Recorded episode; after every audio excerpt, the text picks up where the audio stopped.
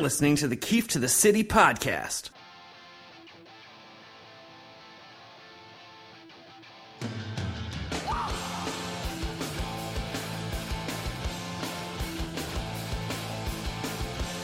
All right, after returning home and dropping the first game of a quick two game series against the Rockies, the Yankees bounced back with a come from behind win on Wednesday afternoon in the Bronx to sort of right the ship momentarily as they finish up this important 11 game trip uh, against the Rockies and Twins, what I call the most important 11 games in regular season for the Yankees since 1993. They've got three games left. They pretty much need to sweep them. Uh, anything short of that will be considered a disaster. But with the Yankees, in the middle of a pretty decent homestand before they head out on the road before the All Star break. Joining me today to talk Yankees baseball is Scott Reinen from the Bronx Pinstripes blog. Um, he's been on the podcast before. I actually joined him last week on the Bronx Pinstripes, filling in for his co-host, which you can check out over on BronxPinstripes.com. Scott, how's it going today? I'm good, Neil. We are fresh off of a, a Starlin Castro's first walk off in the Bronx, so it's kind of a, a welcome to New York for Starlin. It was it was a, it was a, it was an interesting day. A lot of back and forth. Pitching failed us, but luckily the the bats came to came to play.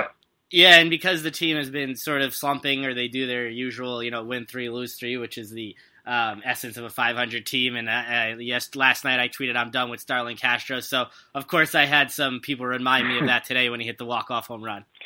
Yeah, see, I mean, like he's one of those guys that I, I really can't complain about. I mean, we know how he got off in the beginning of the season and started off really hot, and he's come down to earth when people, when the American League pitchers realize he can't touch the outside uh, breaking ball, and he'll swing at it every single time. So he's definitely cooled down and come down to earth. But I don't know, he's a guy that that I see as uh, he's going to be here for a while. He's going to progress, and I think I think he's going to be a good Yankee for years to come. So I'm excited about him, and he's he's probably one of the guys I can't complain about.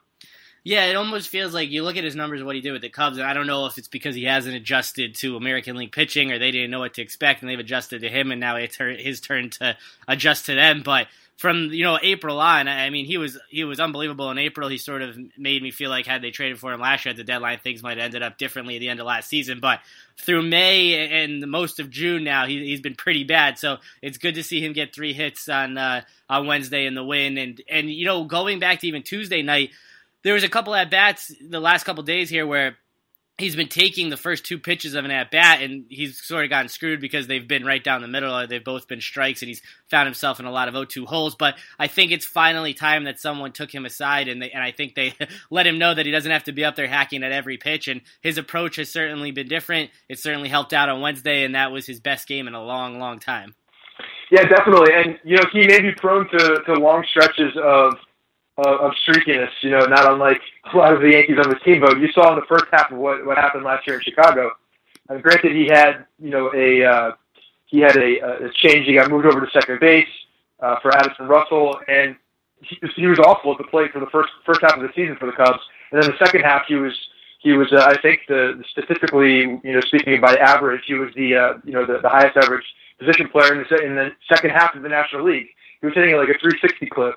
But the kid, the kid can definitely hit. I think he got to, he definitely has to work on his patience and and you know identifying the pitches. But from if you listen to interviews and things about him, what he said is that the National League that uh, the National League pitchers will actually come after you a lot more often than the American League will. At least that's that's what he's noticed so far. So he's definitely uh, the adjustment that has to be on his end. When we talked in your podcast on June 12th, so a couple Sundays ago after the Old Timers Day loss to the Tigers, and at the time, the Yankees were coming off back to back losses to the Tigers after winning five straight. And it didn't bother me because they had swept the Angels in four, then win one out of three against the Tigers, which ends up being five and two, which is what I needed, what I wanted them, or what I said they needed to do.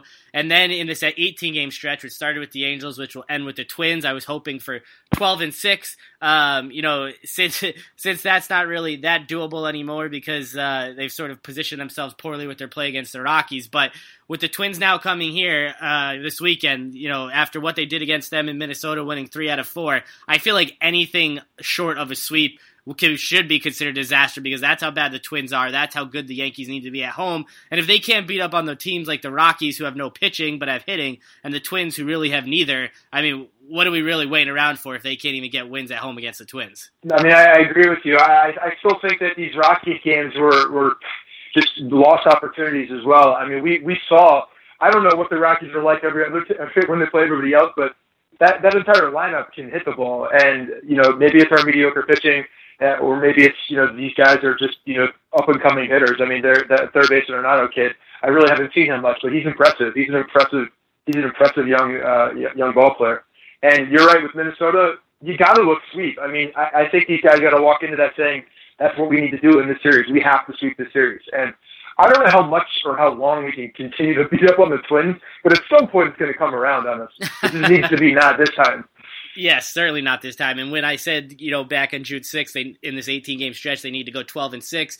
And when I said on June 14th, in this 11 game stretch, they needed to go at least 7 and 4. If they could sweep the Twins, they'll finish both 12 and 6 and 7 and 4. So this has a chance for the making of, you know, getting them to 500 and not only getting them there, but getting them over. They haven't been two games over since way back, uh, you know, after the sixth game of the season when they were four and two, and it's been a mountain, you know, it's been a climb all the way back for the last uh, nearly now three months. They've been trying to get back to that plateau. So to get two games over with the Rangers coming in for four games, the Rangers who not only are the best team in the American League, but with the way the Cubs are banged up and the way they've been playing of late, the Rangers might be the best team in the entire league. So if they can't beat up on the Twins this weekend with the Rangers coming in for four next week, uh, things could spiral out of control here, and maybe uh, they'll finally realize it, it might be time to sell. Which are you still a proponent of now that we haven't talked in you know ten days? Are you still on the sell bandwagon? Yeah, I mean, what has changed? I, really don't. I don't know what's changed. We, we've we've won some, we've lost some, we've won some, we've lost some, and it just continues to be this.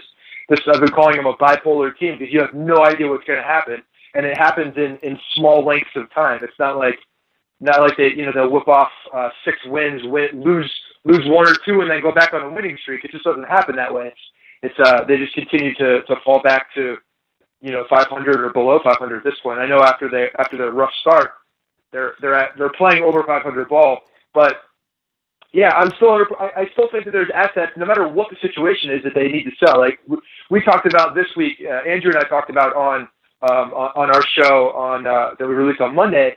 And one of the big things I was saying is I don't care where the Yankees are at the, at the trade deadline. First of all, we know that they're not going to be clear clear contenders, right? At that point, it's it's going to be muddy waters. There's there's just no question about that. At that point, in my opinion, you got to sell Chapman at at the very least. Chapman's a guy that is not going to be signed again. So there are teams out there that are desperate for closers that have assets. The Nationals, the Cubs, potentially the Giants. These guys are all going to pay over what you know what you can get. Uh, they're going to pay a high a high value for a guy like Chapman, even if he is a rental. So to me, they got to capitalize at least with with uh, with getting rid of Chapman. Yeah, you know, if they, they had lost today, I was all ready to sell. I even tweeted about it when they were down eight to four before the comeback uh, nine to eight win, and and that sort of changed things because, I, like I said, they needed to go twelve and six in this eighteen and seven and four in this eleven, and they have a chance now to do that if they could sweep the Twins. And if you look at the division, I mean, they're five and a half games behind the Orioles for first. They're four and a half games back of Boston, and had you know two of those Rockies games gone the other way, and they go three and one against the Rockies instead of one and three you know they're right in the mix. They they'd be only uh, two and a half behind Boston and three and a half behind the Orioles. So the rest of this division is just not winning, and it, it's unfortunate that the Yankees haven't been able to win over the last ten days or so because they really could have made up some solid ground and been even better position than they currently are, which isn't great. And to be one game over 500 and to play uh, one game under 500 and to play as poorly as they have for 71 games this season and to still really be in the mix gives me hope that you know things haven't gone their way at all. And if things could go their way just a little bit, there's no reason they can't be in in this thing for the last three months. And I feel like not only that, but the whole reason, like we talked about in your podcast, is I just don't think ownership uh, is ever going to give Cashman the green light to sell. It, And they sort of proved that point the other day when Hal Steinbrenner said he thinks this team will be in it throughout the rest of the season. Yeah, and, and that's that's the sticking point. I mean, as much as I think that they should sell, or, or you know, we get to a point where I believe that that's that's the right move for the team. I, I agree with you in the sense that I don't. You look at the history of the Yankees; they're not sell, they're not a selling team. It's just not what they do. And and with the division as as mediocre as it is, as up and down as it is, all the way all the way through. I mean, there's no clear there's no clear outstanding team in, in, the, in the AL East this year. So, so yeah, there there are there are points um, there are points to staying into it. I, I understand what they're saying. I understand that they don't want to to have a, a you know a less than less than stellar product or less than you know as best as they could be product in New York uh, for the remainder of the season. So, hey, Chase Headley hit a grand slam today, so maybe there is a sign of something good to come. Yeah, and you know the thing I've been thinking about when it comes to selling is if you look at this division, there's no like sleeping giant like the Mets have been the last few years with their great pitching. People are just waiting for it to come around, and or the Royals of the last you know five six years, or the Cubs down with what they've become last year and this year. None of the teams in the AL East are just sitting around with you know a stockpile of talent waiting to become that. And it almost seems like if the Yankees do give up on this season and they're able to get some of those players that do have that bright of a future, you know they could really embed themselves as the front runner of this division for a long time because all these other teams are just as mediocre as them. They just got off to better starts than they did, and it seems like no one really has a, a, a, huge future at stake right now. And if they were to sell, they could sort of separate themselves from the pack in the near future, at least.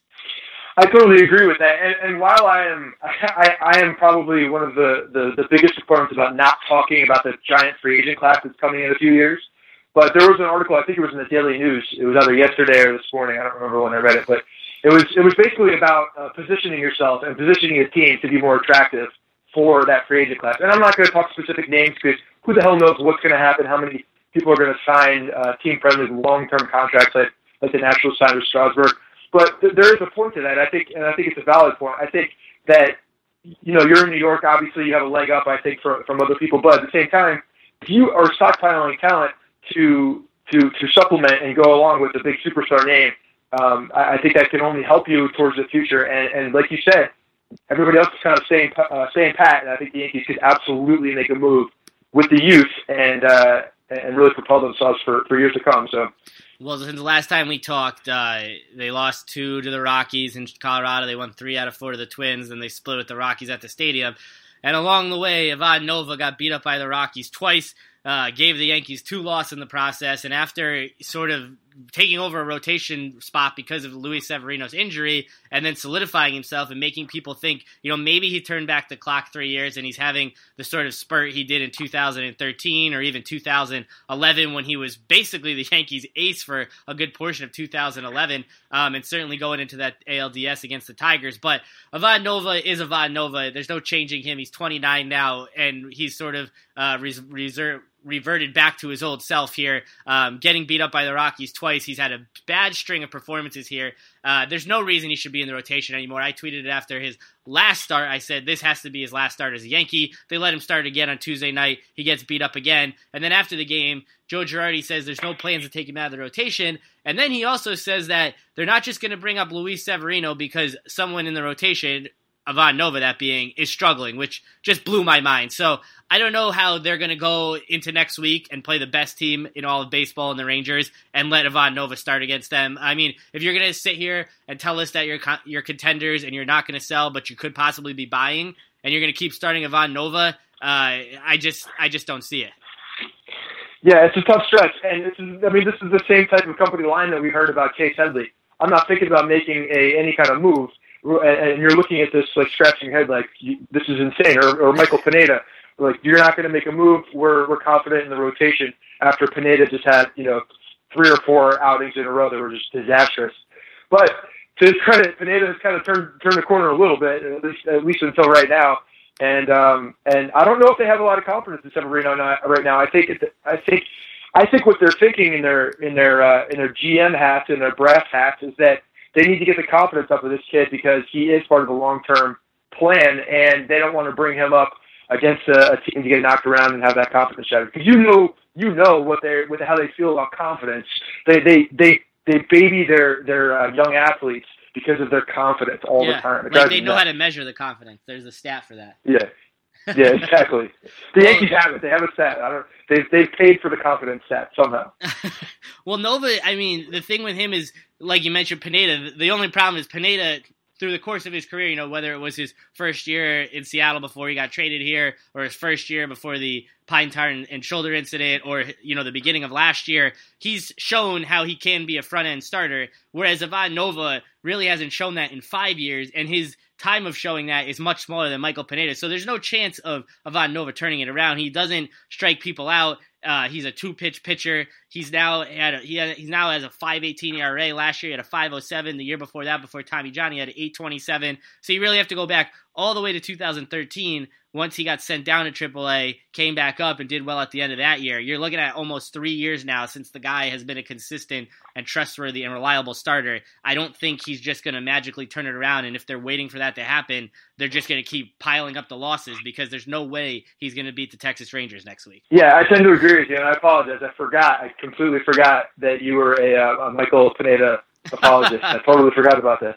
This was I left my memory bank. But no, I think more. I think it's more to the reason that they're. I don't think they have the confidence in Severino.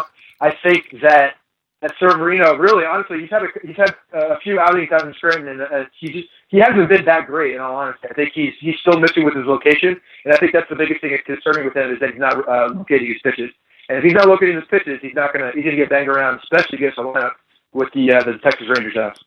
Yeah, and I think the, the thing with Severino is, I guess you have to see him because obviously I don't watch Grand games, but he still is three and zero oh with like a two something ERA there, so he's doing something right. I, I, you know, Girardi has talked about how his pitches aren't as crisp as they have been in the past and such, and I always like to think that the Yankees, you know, know more than I do, especially because they're watching the AAA games. But as we've seen with some of their talent evaluation in the past, um, you know, I guess that's uh, left up for each person's opinion to make. And and as it goes to Pineda, I mean, in June the Yankees are three and one in his four starts, 24 innings pitched, 29 strikeouts, 338 ERA. So I, I, do think Big Mike is back. I hope so. I really do because the kid's got all the talent in the world. You know, I think his biggest problem is between the ears. If he can figure that out somehow, if he can find his zen or whatever the hell he needs, then you know he's a top flight starter. I mean, I, I agree with it. The kid's got all the talent. So let's hope uh, hope he can he can uh, harness it into one personality instead of two. Now, who's not back is the pitcher you're the apologist for, Nathan Eovaldi, who just yeah, keeps getting worse. Gonna, he just keeps coming. getting worse and worse, and I feel like every time we talk, it's almost like he does bad just so that I have reason to attack you for liking him, and then you have nothing to say, but you know, to come back. But I know that you still see that, you know, 98, 99, 100, and you're still blown away by it. But I mean, the guy, he just he just stinks. Okay, so look, there's I, I, I'm I'm a realist at the same time. I, I've seen enough of Nathan Eovaldi when I know when he's going to be effective from the first inning, and I can tell he's going to have a good out a good start, or I can tell that he's just going to be the old Nathan Eovaldi, throw 100 pitches in four and a half innings, and it's all dependent on this on the, the breaking stuff. Yes, the kid's got a 98 mile an hour fastball, 100 mile an hour fastball. Yes, he can uh, he can locate that fastball. I think pretty well Problem is, he's got that when that secondary pitch. Now it's the the uh, the splitter that he's that when he was effective early in the season, he was burying the splitter. Everything breaking, all the breaking stuff was down, down, down, and that's that's when that 100 mile an hour fastball becomes more effective because out of the hand it looks like a 100 mile an hour fastball and it drops off the cliff. But what he cannot do right now, and what I was driving me completely crazy, is that he hasn't had the quote feel for the splitter for the past three, you know, maybe maybe the last one. The last one was a little bit of improvement, but the last the, the three before that, I mean, it was he, he looked like a terrible pitcher. So I don't know I don't know how you can lose the feel for a splitter for that long. I, I don't really understand that. It's to me, it's either you know how to do it or you don't. But um, but yeah, that's his that's his kryptonite. I mean, he knows he needs that splitter working. If it's not working, he's not working. Last week in Colorado, I mean, they he just got pounded four innings, six runs, and and they lost the game 13-10. And if the Yankees ever score ten runs, they, they need to win that game. And then on Sunday, he sort of did what you said, where in the first, you know, you could tell from the first inning on, and he was pretty dominant early on, and they held that lead and going for the, the you know, the sweep on Sunday, and then he just blows up out of nowhere, and Girardi lets him blow up. You know, everyone sees him, uh, you know, unraveling and, and can't get it out, but he just keeps him out there and he keeps on doing it. But now to be you know, he hasn't won in June, four starts. He's given up at least four in runs, has only gone uh, as he's gone is five and a third, which he's gone three out of the four. The other time he went four innings. But now he's sitting there with a 5.02 ERA. I feel like we're getting closer to pulling you into the Nathan Eovaldi uh, hate club. yeah, and I wouldn't. I definitely wouldn't classify his last outing and, and the last the last inning, the sixth inning of last Sunday as a blow because the the two balls that got him out of this game were was a ground ball to second base where the uh, I don't even remember who the batter was, but they had shifted with they had shifted with this batter, whoever it was, three times or yeah, the first three times. This was his fourth at bat, and every single time he had gone against the shift to the right side, and they did it again. And what did he do? He had a ground ball to second base that would have been that would have uh, that would have definitely gotten him out of the inning. And then the next one was a broken bat uh, bloop over over uh, Ike Davis's head. So look, I'm not I'm not going to defend his last four starts. I think the last one was a little bit better, but he needs to be better. It's the bottom line. He needs to he needs to get the feel for this breaking stuff permanently. Like let's learn how to throw this. Let's let's get some checkpoints so we know how to do this every single time out, and it's not an anomaly. You know, if he's going to find his slider or his uh, splitter each time he comes onto the mound. So We'll, see what happens. If they do become sellers, there's been a lot of talk about how there's a lot of interest in him because he's still controlled for another year, and you know how there's a, such a dearth of starting pitching. And if they did trade Nathan Eovaldi, would you be upset? I, I don't think anybody's untouchable. I, I got to see what the return is. It depends on what you're getting, but I'm not. I, he's definitely not on my list of guys that I'm shopping for sure. But if, if somebody blew me away, um, you know, I'd look at anything. I'm a guy. If I was a general manager, I, I would look at literally anything. So it, it, wouldn't. I mean, I'm not. I'm not completely attached to the dude. to, to me, to me, Miller and Betances are the only two I would trade. But I have a feeling if they do sell, they'll trade Miller, which is just dumb. But um, th- those, anybody but those two, I, I would be willing to give up. See, I didn't even give up. I didn't even give up Miller. I think the Betances, I think Betances is the long term closer. I think he's going to be the long term closer on this team. And the only reason I'm saying Miller, not that he hasn't been just an absolutely the, the perfect flare for us, because he has. He's done everything He's done everything he's been asked. He's done everything well, and he's he's just a good dude. He's a smart guy.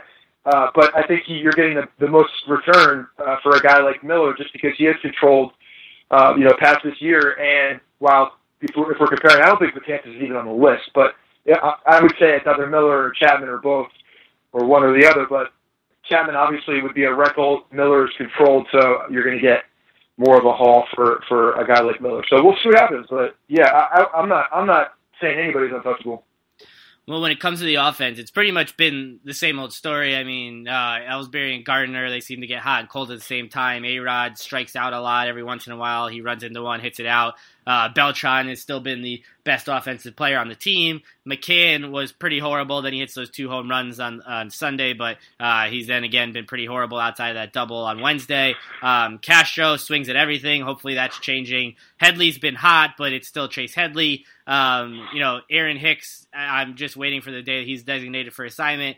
Uh, and really, then you've got Didi, who's been you know, probably our, our most consistent offensive player outside of Beltran. And then you've got Rob Refsnyder, who they tried to bury once again by signing Ike Davis, only to realize that Ike Davis isn't good at baseball. And now Rob Refsnyder is finally not being platoon, not being screwed over, um, at least until Mark Teixeira is activated. But for at least the time being, or at least the next few days, Rob Refsnyder seems like he'll play every day. And uh, it only took him hitting 300, having long uh, extended at bats like no one else on the team. You know, great base running, uh, driving in runs. He's he's pretty much done it all and hasn't screwed up in the infield, which is what they told us for the last two years he would do. So uh, it's good to see Rob Refsnyder uh, doing his job and getting the chance to do it. Yes, I, I, I can't agree more. This dude has been ready for uh, over a year. I was calling for for Rob Refsnyder to come up last year in the early in the early pain days of, of Stephen Drew. Like, why is this guy being blocked by a journeyman second baseman? Why is why is run prevention on a team that can't score more than two runs consistently every day? Like they, they score they scored less than two runs at the end of last year and beginning of this year. I mean, it was it's it's just it's appalling how many times it happens. You need the bats. Let's get some bats up here. The guy's an athlete. He can play multiple positions. Maybe not to a gold glove Gold Glove caliber, but he can play it well. He can hold it down. He's shown that. And yes, finally he's getting his, his shot. And thank God there, there's no attachment to Ike Davis. And I really, really, really pray and hope that when Teixeira comes back on Saturday, that Ike Davis is sent packing because the fact that they would even consider getting rid of uh, Refsnyder, who can play multiple positions, is a right-handed bat, which this team needs, and can hit for average, which nobody else can. Uh, you can't send that down. You just can't you, you know that this isn't hundred percent guaranteed that it's Davis and not Refsnyder. I know, I know, I already know it. Like as it's coming out of my mouth, I know it, and it drives me nuts. Well, I was hoping that it drives me nuts. I was hoping that the last time Mark Teixeira played was the last time we'd ever see him in a Yankees uniform, but because he's uh, in a contract year and because he wants to play baseball after this year, um, unlike any other season he's been on the Yankees, he is hurrying to get back and he's you know saying how he's going to tough it out and it looks like he won't play even if he's 100% which in the past he said he would never ever play if he wasn't 100% so it's good to see Mark Teixeira being the fraud he is and hurrying back to the lineup that doesn't need him or want him um, because he's in a contract year. Yeah, what a team player, right? This this guy is. Uh, well, look, I'll, I'll tell you one thing about Teixeira is if he can come back with any semblance of his old self, which there's zero, there's literally zero, uh, zero reasons or, or zero, you know, inclination that he would actually come back and contribute at a at a higher level than he was. But if he could, let's just play the if game. You know, this guy is an absolute X factor, and he could change the, the he could change the offense, and and that that could be a guy where if you were to come back and then just add some power from both sides of the plate, he does change the lineup over. I think that helps A Rod's at bats, and and then we're talking about a team that to me is is very different on paper, and and, and can actually potentially do something more. But I, I really do believe that he uh, that, that this season it's not. I don't think it's going anywhere. But if if if, if, if hell were to freeze over and Mark Teixeira came back and and actually regained some form and was able to hit the ball out of the park, then I look at this team a little differently because I think that um, if you have a healthy middle of the lineup like that with Teixeira, then then then I think the team could compete. I I always feel like he's the luckiest guy in the world because uh, you know his first year he was he was an MVP candidate, but then he was horrible in the playoffs, and A Rod carried them to a championship, so he never had to worry about you know being in that uh, oh, this guy can't play or win in New York the way A Rod was for the first uh, five seasons in New York. And then, uh, you know, he's been injured and he's always been banged up, but it's always been in seasons where, you know, a lot of other superstars or big names on the Yankees were injured or banged up. So people always talked about them and worried about them and never really worried about him. He's sort of always been able to fly under the radar. And because Swisher and Granderson and A Rod and Cano had postseason problems, uh, you know, his postseason problems always sort of went away. So, and it just goes to show, you know, this year, had Greg Bird been healthy and had they really started him in AAA like they said he would, and you know if he had been knocking on the door once again to come back up and he was tearing it up, then maybe you know Teixeira would be on the bench. It would be this whole great thing where he wasn't playing because Bird was doing great. But of course, Bird you know misses the season and Teixeira gets skate by, and now all the other first basemen are hurt. So I'm sure he'll come back and they'll reinsert him into the lineup, and Refsnyder will um, you know either be on the bench or they'll screw him over and keep Davis and send Refsnyder down. But things always seem to work out for Mark Teixeira. Yeah, you're right. That means now that you've gone through that whole, you just listed everything. You're right. He's a he's a lucky bastard. That dude, uh, he, he's got everything on on his side. But you know, it's a shame. It's a shame that his bat is going to keep Refsnyder's bat out of the lineup because unless he is productive, which I mean, I don't see happening. I mean, this dude was hitting under 200 for you know two months plus. Um, yeah, it's it's a shame what's going to happen because. uh he he's got a clear path back to the lineup, and, and I don't. The only thing that's going to take him out of that lineup is is injury. Yeah, and it's not like you know a few years ago before the season uh, when he gave that interview with the Wall Street Journal, he was talking about how you know he's never going to be the player he was. He doesn't want to hit for average anymore. He just wants to get his home runs and RBIs. But he's not even doing that anymore. I mean, if the guy's going to hit 220, which would be nice because he's not even hitting 200, but if he's going to hit something low like that and he'll still hit 30 home runs and drive in somewhere near 100, then okay, we deal with it because a lot of other teams deal with players like that. But you know, he hasn't hit a home run since the sixth game of the season, which was also the first game of the Rangers Penguin series. The Stanley Cup, you know, happened a week ago. That was almost uh, three months ago by the time he comes back. So it's not like this guy was doing anything. Um, and, and, to hear, oh, well, you know, he'll make a great play, and people say, well, he still plays defense, but there's a lot of guys who we could find as a good defensive first baseman who can't hit as well. So to have three home runs and 12 RBIs and hitting below 200 to play as long as he did and get as many at bats as he did, um, you know, I just don't see it. And of course, in his first rehab game on Tuesday night, he went 0 for 3 and then hit a sac fly. And of course, he doesn't get a hit. So after the game, he said his goal isn't results. It's just, um, you know, seeing pitches and having at bats. And of course, a guy who doesn't get a hit is going to say that's his goal. But um, yeah, I, I, don't expect anything, you know, from him other than to continue to stunt the growth of Rob Refsnyder. the, the new Yankee first baseman. Yeah. yeah, you're absolutely you're absolutely right. And and yeah, the offer the offer definitely definitely always follows up. Well, hey, I'm here to I'm here to get the feel back. I'm here to get my timing back. I'm not looking for I'm, I'm not worried about the results. But you're right. This is uh, this is we can we can get the same results for, for April and May and, and a little bit into June if we had signed Doug Mientkiewicz off of the bet off of his couch. He's a good glove. Probably hit 180 and maybe hit two home runs. I don't know. I think I think Mientkiewicz might have fallen into a couple home runs.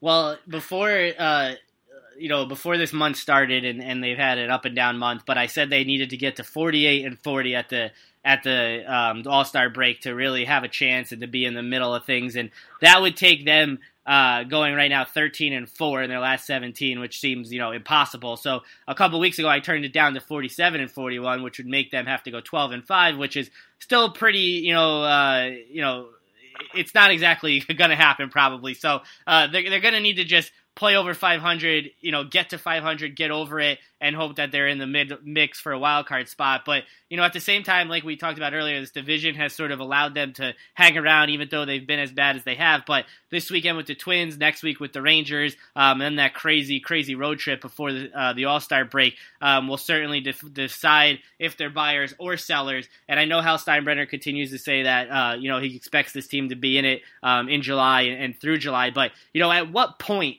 Um, you know, I know you're already part of the the selling group, but at, at what date, what point? You know, I, I feel like you don't really want to wait till the till at least the deadline because by then other teams have made moves and you've lost some of your suitors. But what's the target date for you when they really need to you know decide what they're going to do here? Yeah, I, I mean, I always use the, the All Star break as a as a good gauge of, to, of where the team is, and you know maybe the following week. Uh, so you, you kind of get into you have the break you know, there's a lot of conversations happening around the break. Uh, a lot of the, I think a lot of these GMs are, are, are all talking at that point. But in all honesty, I'm I'm totally fine with with the Yankees brass saying that they're not sellers because I mean that's okay. I mean, even if they are, even if they want to sell, them saying they're not sellers doesn't mean they're not having conversations in the back. They're just coming out and saying, "Hey, we're not sellers." Blow us away, and possibly we'll give you something. I mean, I, I'm fine with that. To me, it, it could also be part of a negotiation tactic so you, you really don't know what's going on in the background. Do I believe what the media says and what the, the you know the the clips that that the Steinbrenners are giving to uh, to the B the B reporters? You know, I really don't hold them with a lot of uh, with with a lot of weight. But yeah, I'm I'm, I'm always the guy like after the All Star break, week after the All Star break, like you're you're turning another gear on, you're ready to go, and and you should really kind of know where your season is at that point. Yeah, I was going to say around that time too, because I think they're also fortunate this year where they have a, a sort of a defining date if they're going to sell. Because after the All Star break, they play, uh, you know, they have a huge ten game homestand. The first seven of those games are against three against Boston and four against Baltimore, the two teams they'll likely be chasing along with Toronto. So if they can't really put together a run here before the All Star break, and if things get off to a rocky start right after that against Boston and Baltimore, then I'd say yeah, right around you know July twenty second is when they'll start to see some pieces fly. Uh, but hopefully it doesn't get to that because, you know, the division's letting them hang around. And if they could do some work here against Minnesota, hopefully Texas, and go on the road here, uh, maybe they'll be buyers, which I know is something that, you know, it seems like really this fan base is split. You, you know, you talk to, you know, everyone and half the people want to sell, half the people want to buy. So um, I feel like the people that want to sell, though, are so against buying, even if they do get themselves back in it before the All Star break. I, I'm just looking around this roster and looking around, you know, what's what's happening in, in the, you know, the the the, the organization and the minor leagues, and and um, if they were to be buyers, I guess I'm not I'm not wrapping my head around what they would actually buy because. you know, I'm not I'm not certain that a, a front end starting pitcher is gonna gonna help this team get to the next level. I'm not certain that you know a, a top line bat's going to be available that's at a position that they can afford to be available. So I'm just I just don't see where they would buy. I mean, I guess it would be a pitcher, but I don't know. I just I, I don't know if that's going to be enough to to do something, you know, that's that's going to put this team over the over the hump. All right, Scott. Thanks for coming on, and thanks for giving me your time. And uh, we'll have to do this again soon before the All Star break. Hopefully, by then the Yankees have gone on a little bit of a run and uh, given us some hope, and, and maybe they'll be buyers instead of sellers. Yeah, man, I appreciate it. I, I hope so. I mean, one can only hope. I I hope that my uh, that that my perspective can change because, in all honesty, at the end of the day, I want this team to be winning. But we'll see. We will see. There's a there's been a been a lot of uh, a lot of gray area circling, so we'll we'll see what happens. Thanks again for having me on.